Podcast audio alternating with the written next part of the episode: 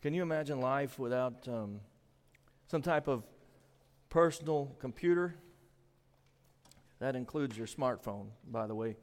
It's a far more powerful computer than the one I remember my mom purchasing when I was in middle school. I grew up in a small town, and we are pretty sure she was the first person in our town to have a computer at home. Hers was an IBM. It probably weighed about 100 pounds. And uh, it had the amazing capacity to store 20 megabytes of information. Today, uh, my phone has around 7,000 times that amount of memory. Just over 50 years ago, the chairman of IBM declared that there was a world market for about five computers. That seemed visionary at the time. In 1977, the president of Digital Equipment claimed there's no reason anyone would want a computer in their home. Have you ever heard of have you ever heard of digital equipment? I haven't. So, how did we get to this? Someone had vision that others didn't have. Really, in terms of putting a personal computer in every home, the idea can be traced to the vision of one Steve Jobs, the founder of Apple Computers. Steve Jobs was just 21 when he and Steve Wozniak basically invented the home computer. Until then, computers were a monstrous mass of vacuum tubes which took up whole rooms. Jobs and Wozniak managed to take that mass of tubes and incorporate it into a box small enough to fit on a desk. They offered their invention to Atari, not for big bucks. All they wanted was a salary and the opportunity to continue their work. Atari couldn't see the vision and rejected them. Some of you have never heard of Atari. they offered it to Hewlett Packard, but they couldn't see it either. It seemed only Steve and Steve could see the possibilities. So Jobs sold his Volkswagen, always a good idea. Wozniak, I'm a little biased. Wozniak sold his calculator, a very special calculator. And with the $1,300 that gave them, they formed Apple Computers. By the way, the company was named Apple in memory of a happy summer Steve Jobs spent working in an orchard not far from here. The rest is history. By all accounts, Steve Jobs in particular was a great visionary, and spurred on by that great vision, he built something pretty great. But Jobs also had Wozniak to help him carry out that vision. Before long, they had a small team which grew until a large number of people found themselves unified around a singular vision. And they were all working toward the accomplishment of that vision. One of the most important steps along the way came when Jobs realized that if his vision was to reach fruition, they needed um, greater management expertise. He approached John Sculley, then president of PepsiCo.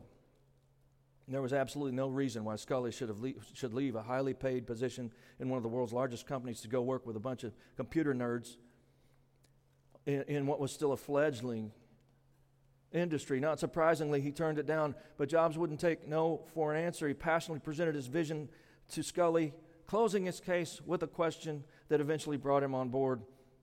The question was this Do you want to spend the rest of your life selling sugared water, or do you want a chance to change the world? Indeed, Jobs and Sculley did change the world. There's no questioning that.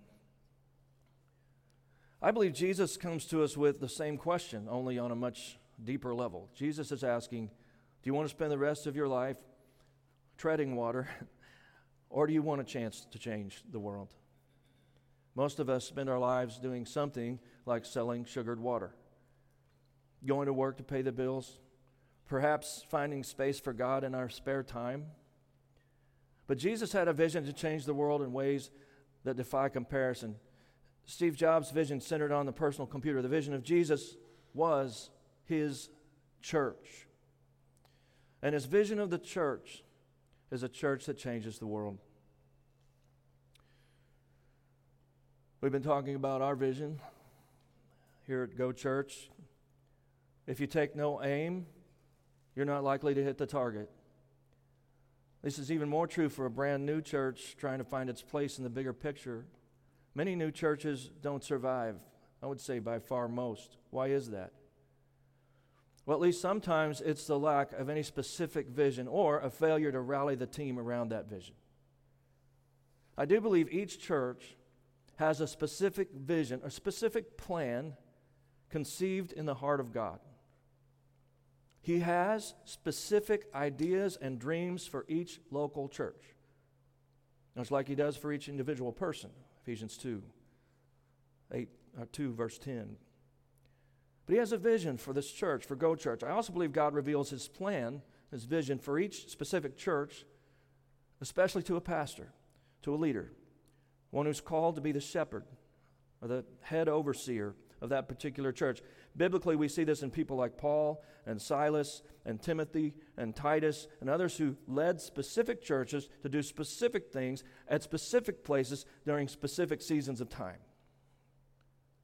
As Andy Stanley defines vision, it's a picture of what could be, fueled by the conviction that it should be.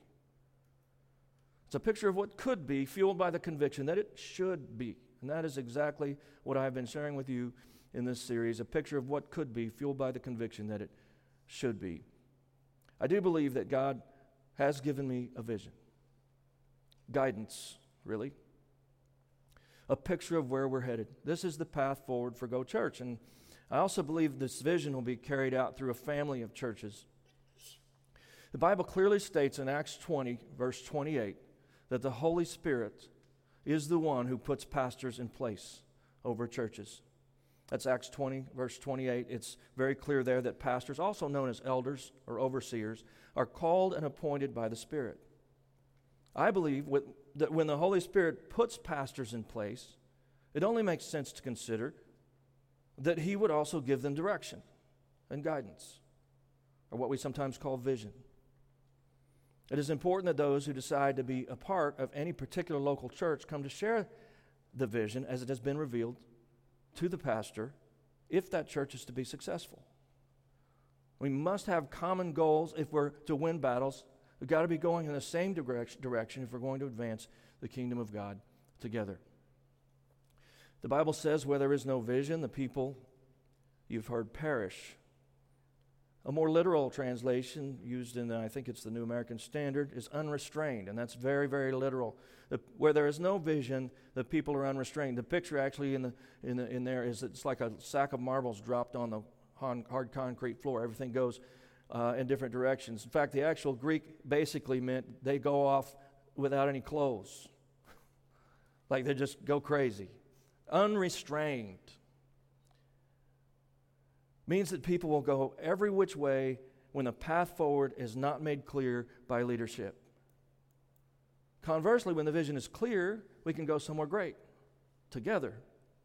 All that to say, yes, we will occasionally need to review God's vision for Go Church. It is vitally important that we do so. Now, look back at the vision graphic with me for a minute and remember what we've covered so far. We began three weeks ago with our why. Our why. It's right there in the center of the graphic. Everything goes back to the reason we are doing any of this, and the reason is because of love. Because of God's love for people, and also because of the love He gives us for people. Even more so, it's because of our love for God. This is the t shirt version of our vision because of love. If someone asks why you're part of this church or why you spend so much time on church stuff, you could always say, because of love. That's a good reason. If you need more on that, Romans 13:10 makes it pretty clear. It says love sums up the entire law. Love does no wrong for a neighbor to a neighbor, therefore sums up the, the law. Last week we looked at our mission statement, placed within the triangle in the graphic, connecting community with Christ. This is our what? Our task, our calling the what we are here to do, which is to connect community with Christ. If you missed it, you can find that message on our website or Facebook or YouTube. So we've covered our why and our what, and today we will get into our how, which is something I'm calling our discipleship strategy That is the way we plan to help any individual person and also our church move forward in a process of spiritual development. Look at the words in the circle with the arrows. Look at that circle and look at those words and those and with the arrows. That's where we're at. We're going to start at 12 o'clock. These words outline our how, our process, our strategy, our path forward.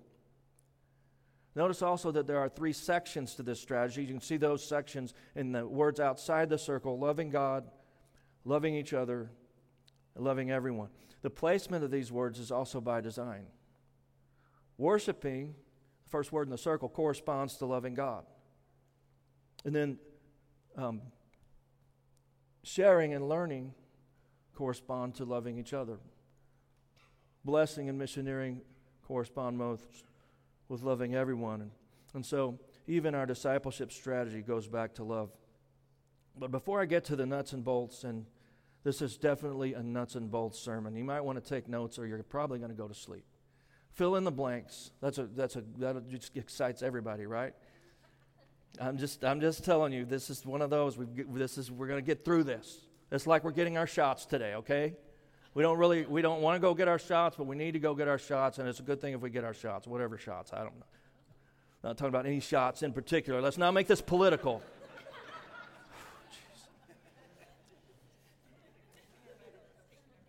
When I go off the cuff, boy, that's when you go, that's when you have trouble.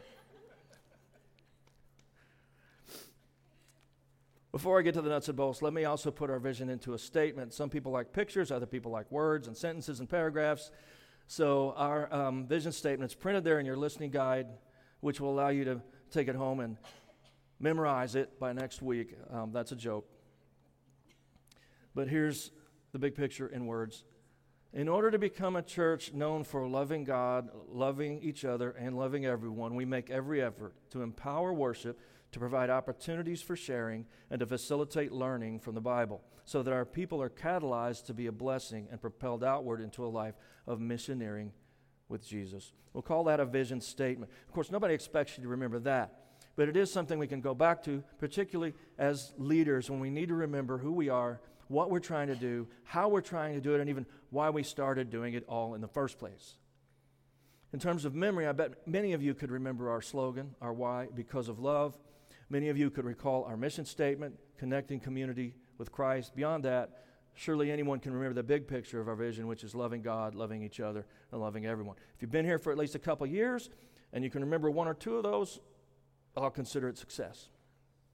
But let's go back to the long version of our vision statement printed there in your listening guide. And the careful listener says, wait, a minute, if this is a vision statement, why did you call it a discipleship strategy? You know, I, I, thought the title was a disciple. This is supposed to be a strategy for discipleship, and now you're telling me it's a vision statement. So, so which is it? Now, if you picked up on that and are concerned about that, you're going to resonate with me uh, because you think through things with order uh, and you want it all to fit. But to answer the question, the discipleship strategy is the how part of this vision statement. The discipleship strategy that I want to unpack for you this morning comes after the words in that statement. Comes after the words, we make every effort. That's the discipleship strategy. See, there's the vision of who we want to become, which is like the whole thing summarized with loving God, loving each other, loving everyone. But then there's strategizing about how we will actually get there, which is the second half of that statement and the words in the circle. So, in order to become this awesome church where people actually do love God, each other, and everyone else, we will make every effort to implement this strategy, which involves empowering worship, providing opportunities for sharing, facilitating learning, catalyzing our people to be a blessing, and propelling them into a life of missionarying with Jesus. But how is this a discipleship strategy? And what is discipleship anyway, right? Okay, discipleship is all about helping a real person become a more devoted, more mature, more transformed, better and better follower of Jesus Christ. That's pretty much what discipleship is. And so, a discipleship strategy is a plan and a structure to facilitate that kind of spiritual growth in real people's lives. Look at those words in the circle portion of our graphic, the words inside the arrows. Notice the way one flows into the next. Here we have a planned process for helping a real person move from point A to point B. Point A is the front door, and point B is actually being sent out the door on mission with Jesus. So basically, we're looking at five steps in our discipleship strategy, and you'll see them there in the circle. You notice these five steps are not independent. That's the reason for the arrows. Each step depends upon the others and generally develops from out of the previous area of growth. The idea is that as a church, we need to guide real people around the circle. Just in your mind, put a little stick figure coming in the door at the top of the circle, and we're trying to help that person come around the circle. There's a progression to this strategy. That's why both the graphic and the words have movement. These are ing words. It's a roadmap for discipleship. I think all of this will become clear as we begin to break it down. But think of it this way next Sunday, somebody new shows up from the community, and this new person either recognizes a need for salvation or if they're already saved in Christ, let's say they recognize a need to mature and grow in their walk with Him. If they're already strong, they recognize that if Go Church is to become home, they need to connect in such a way that they can help others grow. In any of those three scenarios, the first step that we can provide in a plan to move such a person forward is this step one, to empower worship. This is generally the front door of our church and the first thing most people will experience. But what is worship? And Pastor Connor had some awesome thoughts on that recently, but here's what I came up with as a definition, probably before he was born, which is this worship is to express and experience the worthiness of God. To express and experience the worthiness of God. I won't take time today to make the case for how biblical that definition is, but I will tell you that the word worship means to ascribe worth it was originally a compound word made up of worth and ship, but eventually was shortened to worship. In reference to God, to worship Him is to express and experience His worthiness. Revelation 4:11 is a good verse to go with that. It's a minimalistic version of what we are here to do today. But where do I get the biblical basis for starting with worship in a discipleship strategy? One example is Matthew 22, 37 through 38, the greatest commandment. I've referred to it multiple times already in this series. Jesus told us the first and foremost thing for us to do is to love the Lord our God with all our heart, soul, mind, and strength. We could also look at John chapter 4, where Jesus told us the Father actually seeks after those who will worship him in the spirit and truth. God is looking for worshipers. And how did the first church begin? Where did it all start? Where did the first church plant ever start? It started with what amounted to a worship service on the day of Pentecost. We all need to realize that there are things that happen when the church assembles for worship that do not happen anywhere else. This right here is essential for kicking off any kind of spiritual growth strategy, whether in the lives of individuals or of the church as a whole. Now, each step in our discipleship strategy needs a tool for implementation. These are not just concepts, but methods. And so we need a way to actually do this stuff. And the primary tool for empowering worship is the worship service. The worship service. I promise you'll get more out of this message if you fill in the blanks. It's just a fill in the blank sermon. But see, it's one thing to say empowering worship is the first step of the how. But another question we must ask is how do we, how do we empower worship for real people who come our way? So, how do we? Well, for starters, we put a considerable amount of energy and resources into providing an opportunity for meaningful worship every Sunday, right? We can't take this step, first step for granted. It doesn't just happen. If we don't do our best, apply one of our core values, excellence, to provide an authentic worship service, this whole thing doesn't even get started. Or it gets started with a limp. And by the way, providing this opportunity requires help from more than 50 people every week. That's just what it takes to pull this thing off. From setup and teardown to the children's ministry to audiovisual work for, to greeters to hospitality team, all the rest. It takes a lot of work from a lot of people, people who are being the church by doing this work. Understand also that to some degree, the effectiveness of subsequent steps in our discipleship strategy depend on how well we did with the steps before. There's a cumulative effect to this process. By the time we get around to missionarying, there are a lot of ways we could have messed this up. But it all starts with worshiping because that is the point at which we connect with God, the one who carries us through the rest of it. That's why we put so much time and energy into this thing we do every Sunday. But now look at step two to provide opportunities for sharing. The biblical basis for this is also abundant. Hebrews 10 24 through 25 tells us we're not to forsake the assembly of believers, but to gather consistently. Ephesians 4 11 through 13 tells us we ought to be building each other up in the Lord, um, to help each other along in the journey to become more like Jesus. We're to do this together as a church, not in isolation, not even just in our physical families, but we're to do this as a spiritual family, also known as a church. If you read about the early church in the first few chapters of the book of Acts, you'll see a big part of what defined them was that they shared with each other in amazing ways. They shared several things, especially time. You can find these in the scripture in Acts chapter 2 and on. They shared time, they shared resources, they even shared emotions. It's all there. They became close relationally, so much so that they helped each other out. They knew each other's needs.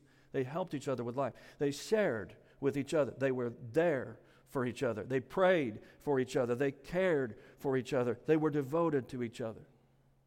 This is called koinonia in Greek, which is a very unique thing that only happens in the church. Something that has also been called fellowship. But I like the word sharing because sharing is the only way this happens. If people don't share of their time, their resources, and even their emotions, there will be no fellowship.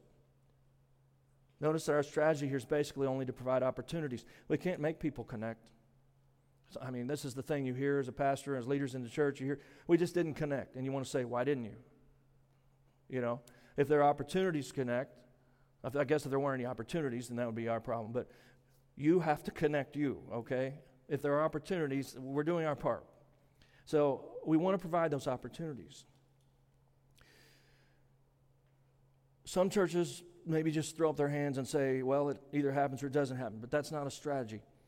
We want to be intentional to provide multiple opportunities for what? For sharing.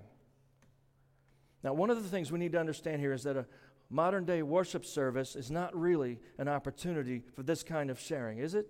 Not really. We, we sit and we listen mostly.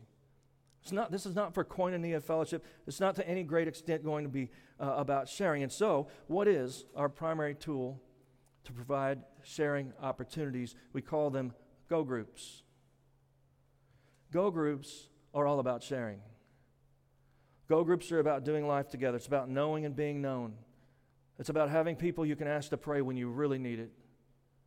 It might even be about asking for other kinds of help. Go groups are about sharing time, resources, and even emotions. These are basically smaller churches within our larger church. As believers, we need to share life with each other. And at this church, go groups are how we do it. Go groups are so very critical to the future of our church. The bigger we get, the more critical they become. There's so much that can be said. But for the sake of time, I need to move on to step three, which is to facilitate learning from the Bible. Okay, so we're at the bottom of the circle now to facilitate learning from the Bible. By the way, what is a disciple? That's a rhetorical, this isn't a discussion group, but think about it. What is a disciple? A disciple is a learner. The scope in the Greek, it's exactly what it means. It means learner. The original word means learner. It's translated as disciple in your Bible.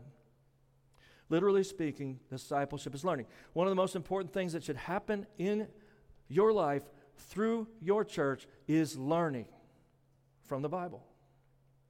Now, obviously, people can learn from the Bible in multiple ways, like from sermons and, and from their own Bible study or from books about the Bible. But the absolute best and most biblical way for this to happen is for one person to disciple another person. If you've never been discipled, and even more importantly, if you've never discipled someone else, you're missing out on perhaps the most effective way you can learn and apply the most important truths of Scripture. The model of Jesus was to choose 12 to teach, and then to take three of those and really pour into them at another level. Have you ever been a part of someone's 12 or someone's three? Or even better, have you yourself ever tried to disciple someone else? By the way, if you have kids, uh, that's the most obvious place to start. So, where do you find yourself? Are you ready to disciple someone? Or you still need to be discipled? Or maybe it's a little bit of both. Good news we have a plan here at Go Church. We have a tool the tool we will use for facilitating this special kind of learning is something we might call discipleship groups. D groups for short. Some of you may be thinking this is new, but it isn't really because discipleship groups are already happening primarily through men's and women's ministries. At this church, we do discipleship by having men disciple men and women disciple women. Discipleship groups also happen through Go Kids, Go Next, and Go Beyond. And those ministries are for kids, teens, and young adults. But for the rest of our adults, we do this learning part mostly through Go Men and Go Women. Indeed, we will isolate the men from the women for this type of learning. And we do this for two reasons. First, because discipleship generally works better that way. And second, because doing this in gender groups is 100% biblical. The New Testament absolutely has men teaching men and women teaching women in the church. I'm fully aware that this is not even close to politically correct. I don't want to shock anyone, but here at Go Church, we are more interested in being biblically correct than we are interested in the approval of our culture.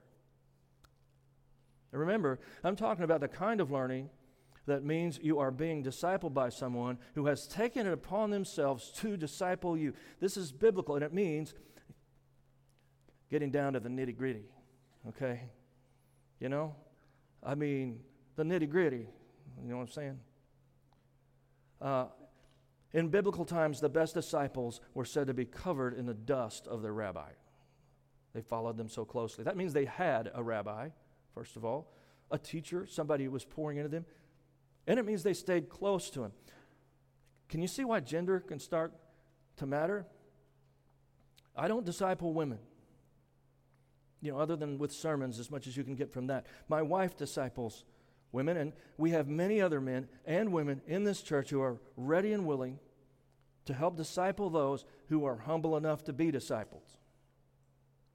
This type of learning, that is, being discipled, simply works better when men are learning from men and women are learning from women. God made us different. We have different issues. We learn differently. We generally need to learn different things. Again, I know that what I'm saying right now is utterly countercultural, but rest assured, it is not the only thing our culture has gotten wrong. I thought I might get a laugh or two there. Oh, well, Timothy uh, was told by Paul to teach faithful men who would then be able to teach other men to be faithful. He also told older women to be teaching younger women.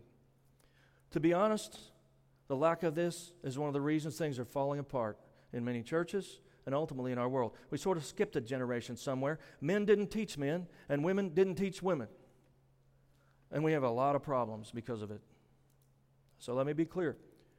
If you want to grow and go deeper, you need more than just Sunday church, and you probably need more even than a go group which remember are more about sharing or fellowship. If you're wanting a place where you can grow deeper in the Word and help others grow, you're going to want to be involved in men's and women's ministry. Or if you're a student or young adult, go next or go beyond. Younger kids, to be honest, are the responsibility of their parents. Although we will do what we can to disciple them through Go Kids, which is sort of like what we called Sunday school back in the old days. What I'm also saying is that beyond things like men's and women's Bible studies, which are certainly a big part of this, we want to go even deeper, and we have been going deeper. This fall, we will have at least two women's Bible studies going on, and at least two men's Bible studies. But even better, we have one on one discipleship happening with quite a few women and with quite a few men. This last year, we had about 20 women involved in one on one discipleship, and we had at least 10 men doing so as well. This is what we are all about to be a church of disciples who are making disciples who are making disciples. This is the church Jesus had in mind. By the way, you'll never really go deep in your learning until you teach somebody else. You'll never learn to be discipled completely until you'll never be discipled. You never learn what, everything you need to know until you actually make the effort to disciple someone else. It's when you try to teach someone else that you're forced to grow. And that's exactly how it worked in the New Testament. Jesus' disciples learned to teach, and later they taught to learn. They only prepared with Jesus for three years before they were spending their time teaching others. They didn't have seminary either. Can you imagine? We're always looking for men and women who are willing to take on a new believer or anyone who has never been a disciple, which simply means learner, and to spend time with them, teaching them the basics of what it means to follow Jesus. This is something we will be working to develop more and more over time. But I'm so excited it's already happening. It's just happened. To some degree, Christy made it happen with men's ministry, I mean women's ministry. With men's ministry, it just it just happened. It just I, I didn't really even it's just it's just happened. We just had guys that wanted to be disciples and, and we're doing it. But many churches never get to this. They just never even get there. Honestly. It's just God has done amazing things. And um, I'm thankful for that. Amen? He's at work. Let's go on to step four in our discipleship strategy to catalyze our people to be a blessing to others.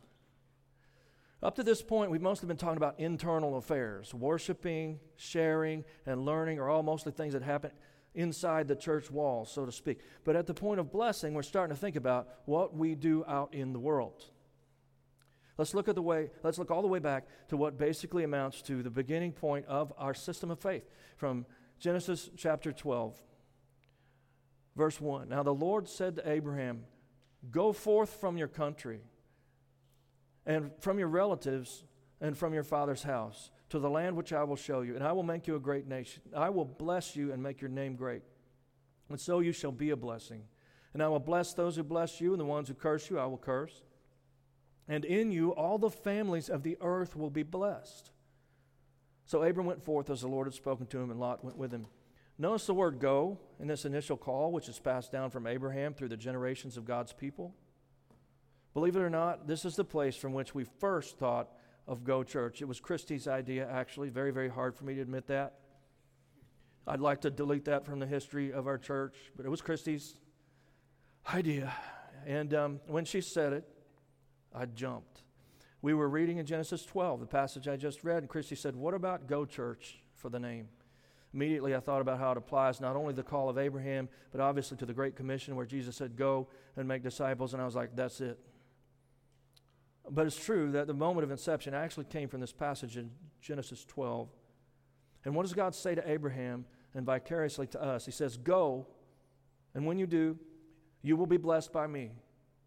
But then God also explains the reason for the blessing, which is so that we can be a blessing. To whom? To all the families of the earth. Wait, does that include bad people? Yes. All means all. We don't have to try to figure out who is good and who is bad. We're simply to go and be a blessing. Listen, the church today needs to go and be a blessing in the world. Even though the world is sick with sin, we need to go into our community, into harder places outside our community. We need to take the blessing of God to the people. Which people? This is not rhetorical. Which people? Thank you. All people. Let me make clear that this call to God, the call of God to Abraham and his, his progeny, uh, is clearly ongoing. The New Testament says that followers of Jesus are the spiritual children of Abraham, the family of God. As such, this passage completely applies to us. We are called to go and be a blessing to all the families of the earth. But how does this fit into our thinking in terms of a discipleship strategy or a way for people in our church to grow stronger in Christ? Well, let's pause for a moment and just think of that individual person, that stick figure that's going around the circle this person's come along, has been, been begun to plug into our church. Let's say he or she is starting to be more involved in things like go groups, men's group, uh, women's group. But what happens if that person stops right there at the bottom of the circle? What if he or she stops with learning? What happens if this person never does anything outside of the church assembled? Is he or she really following Jesus at that point? Can one really be considered a follower of Jesus and not be doing something good in the world? I don't think so. That's why this is important. Notice I use the word catalyze for this one. Do you remember that term? From chemistry class. What this means is that we're to amplify your flame until you shine more brightly than you would have on your own. As your pastor and as a church, we want to catalyze your ability to be a blessing to all the families of the earth.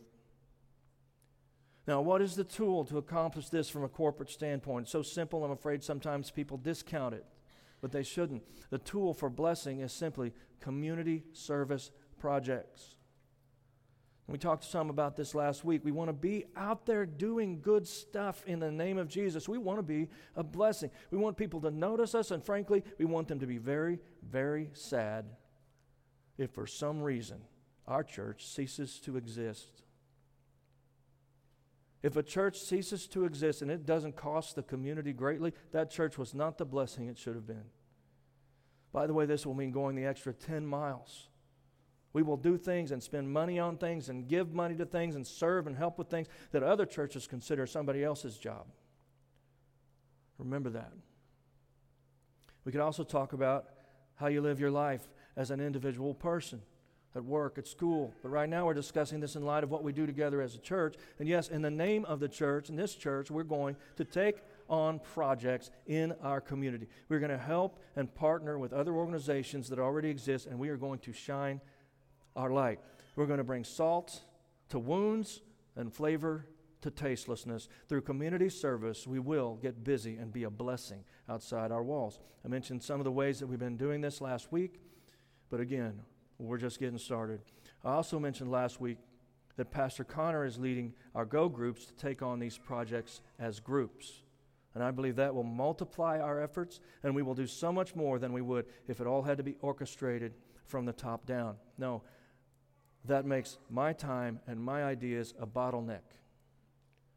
But if we can see this happen through our groups, we will see powerful multiplication in the ways we bless our community. I can spend a lot more time here. We've got to move on to the most important thing.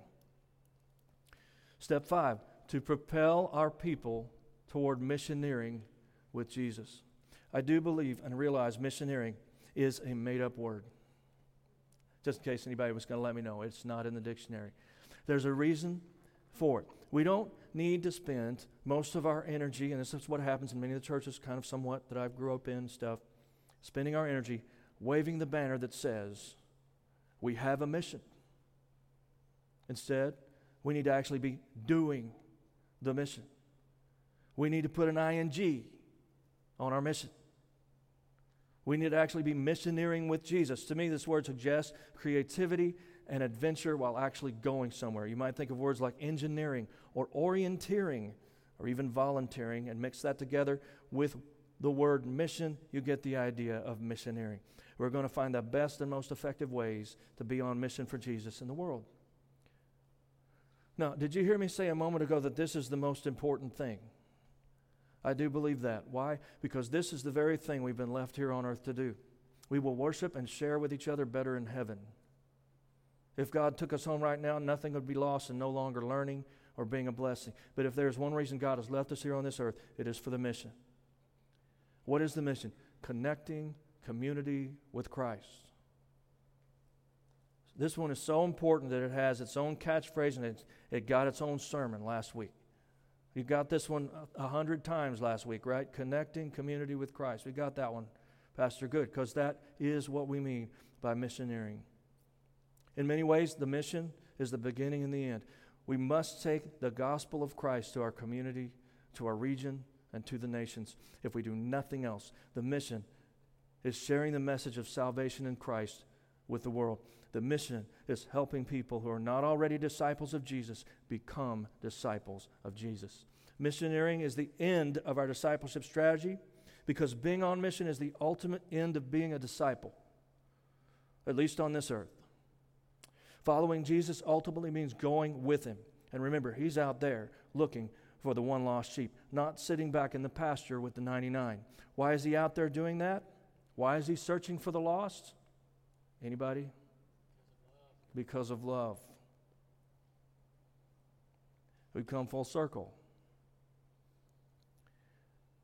But I do have just a little bit more to share because, on top of the mission being the end of our discipleship strategy, missioneering itself actually has its own strategy.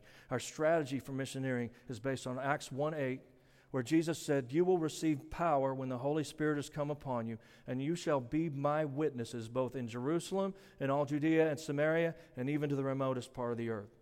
That sounds like a plan. So the tools here are oriented around geographic location. We need different tools for what we can do here in Ridgefield than we need for what we can do further away. So, first, our local tools. Local tools, personal outreach and outreach events. We will encourage and train people to share their faith personally. Just did that recently in an all day seminar. Had about 50 of you come. Amazing. We'll plan and promote special events. This will be easier to do someday when we have our building, I'll admit. But we want to have these events to some degree. Worship services can be an outreach event. We want to bring, we've talked about that, bring people, let them experience the gospel here and in the church. But we'll have outreach events down the road. Um, so it points back to that, remember that missional versus attractional discussion from last week? Again, we will do both. Now, moving quickly, what about our Judea and Samaria? That's our plan to reach the region around us. For this, our tool is church planting. By now, most of you know Dustin, our church planter for Go Church PDX. In fact, we'll officially send him and his family out on mission from us in, in two weeks, a week from Sunday. They've already been living and working on the field there in Sellwood uh, in Portland, and his one year residency with us, sadly for us, has come to an end. It's time to send them out. As you know, we also have Go Iglesia, our Hispanic church plant, already up and running in Woodland. Martin, Martin Leva is the pastor, and they're on the right track. You may remember we also support another church plant called Makers Church in Vancouver. Pray for Pastor Jason Page and his wife Megan. They're in their final weeks before launching their new church in September. Many of you know that I have a goal and I think a vision from God to plant 50 churches by 2050. 50 by 50. All from out of this church. Go Church Ridgefield. Now, I'll be 80 years old in 2050, so obviously I'm talking about a movement of multiplication where each of these churches plant other churches who in turn plant other churches, and so on. What I'm trying to say in this sermon, though, is that church planting is how we will accomplish our mission regionally, that is, in our Judea and Samaria. Lastly, what about the ends of the earth? What are our global tools for mission accomplishment? There are three missionary support, mission trips, and international church planting. We have a, a, vision to make a global impact, just as Jesus said we should. I've got to be super brief on these tools, so let me summarize very quickly. Missionary support means we support the missionaries we already have working around the world. My daughter has been one of those. Uh, we sent Tori to Oaxaca, Mexico for several years. Some of you can remember when we prayed over her and sent her out. She's home now and will be married before too long, but she's only one of thousands of missionaries who we support. We do this through something called the International Mission Board, which is funded through something else called the Cooperative Program. It's all possible because of our connection with other churches through the Northwest Baptist Convention and beyond. So, again, the first tool is missionary support. Now, the second tool we'll use for global missionarying is mission trips. Our very first official mission trip leaves on Friday. This Friday. In fact, Right now, uh, I'd like to ask those of you who are going on this trip to come up here with me for just a moment. I don't know if everybody's here, but everybody's here. Just stand up here somewhere together. Um, and these folks have made the commitment and, frankly, put out some cash to go. And uh, we want to get this church to pray over you and um, to send us out. In fact, um, if, if you feel comfortable, uh, if, if you would want to come up, a couple people, I don't know, three or four people, five people, come up and uh, put a hand on a shoulder um, to just kind of symbolize the church praying. Anybody feel comfortable doing that? Um, awesome. And then I'm going to lead a prayer. The rest of you, um, no, if, if you're Scandinavian and you don't feel like doing that, that's okay. But the rest of you, I know I shouldn't make that joke. Hopefully you get it. You know, some people just don't like that, you know, they're just, just stay here. and. But if you're comfortable, put a hand out into the air. Whoa. I don't know. Uh, is this Pentecostal? I'm not sure what this is. Let's, uh, let's just, just, in a way of symbolizing to them that you're praying over them. And I'm going to lead a prayer, but let's all be praying. Father, uh, we, we, we put our hands out and on these, these, these, what is it, eight of us that are going um, to Nicaragua, to the second poorest country in the Western Hemisphere, and building homes and sharing the gospel. And Lord, we, we lift this team up that you would use them, Lord, that we would be, we go as clean vessel, vessels, first of all, use the rest of this week even to just really make sure that we're right with you, um, that we would go as clean vessels, that you would use us, and that we would be really, uh, like we just said, a blessing to these families that we're going to be helping. Um, and Lord, that we would find a chance to share the gospel with some people this week, that we would see people saved maybe even baptized as has happened before. And just pray you'd bless these folks, keep us healthy, um, keep us from mishap, but mostly, Lord, use us to powerfully um, spread the gospel to the nations this week. And thank you those, for those who are taking off time from work and willing to go. Thank you that Go Church is sending people to the remotest parts of the earth. In Jesus' name, amen. Thank you, guys. Awesome. So be praying next week, especially. We leave Friday. And um,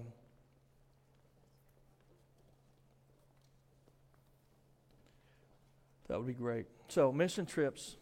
Mission trips are going to be a big part of who we are. The Go Church, you know, COVID slowed us down. We, we had trips planned, get, they kept getting canceled, but look forward to more mission trips in the future. I've led many of these over the years. Nothing compares in terms of making a difference, both in the lives of those to whom we're going and also in the lives of those who go. I like to say mission trips are like discipleship on steroids. Okay? All right, the third tool for our global mission effort is very exciting to me international church planting. This could apply in the most obvious way, planting churches in other countries, but I also look forward to reaching international people in our own country because, after all, they are here. Right? As mentioned, we already support a Hispanic work. And I believe we'll be planting many other international um, churches in God's timing. And so doing, we'll be in some way going to the ends of the earth. As I wrap up, I know that there has been a lot to take in, uh, like drinking from the fire hose today, and it's, um, it's a lot of information. It's not my favorite kind of sermon to preach.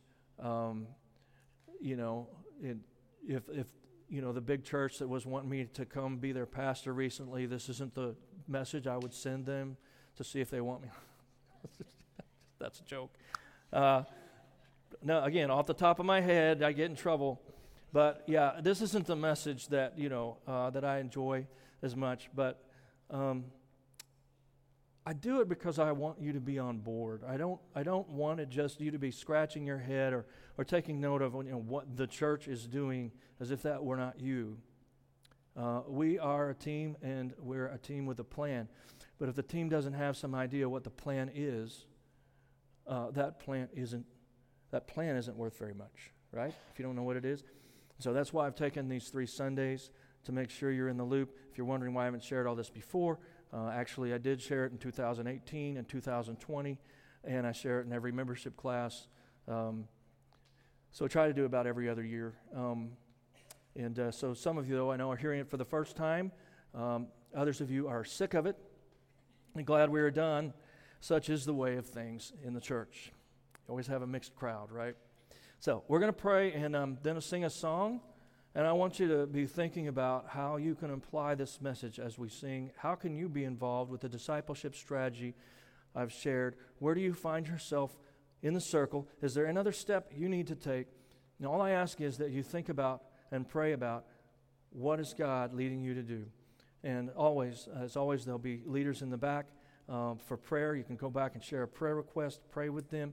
You could share a decision you're making or ask a question. There'll be some, some good, strong spiritual leaders in the back.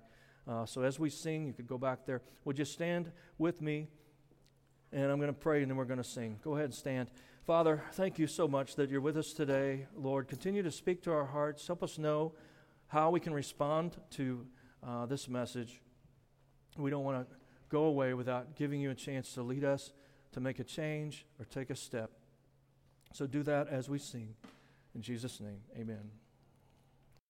Thanks for listening to Go Church's weekly sermon podcast. If you enjoyed the sermon, be sure to rate and review us. If you want to learn more about the ministry of Go Church or catch up on previous sermons, check out our website, www.gochurchpnw.com. You can also connect with Go Church on Facebook and Instagram.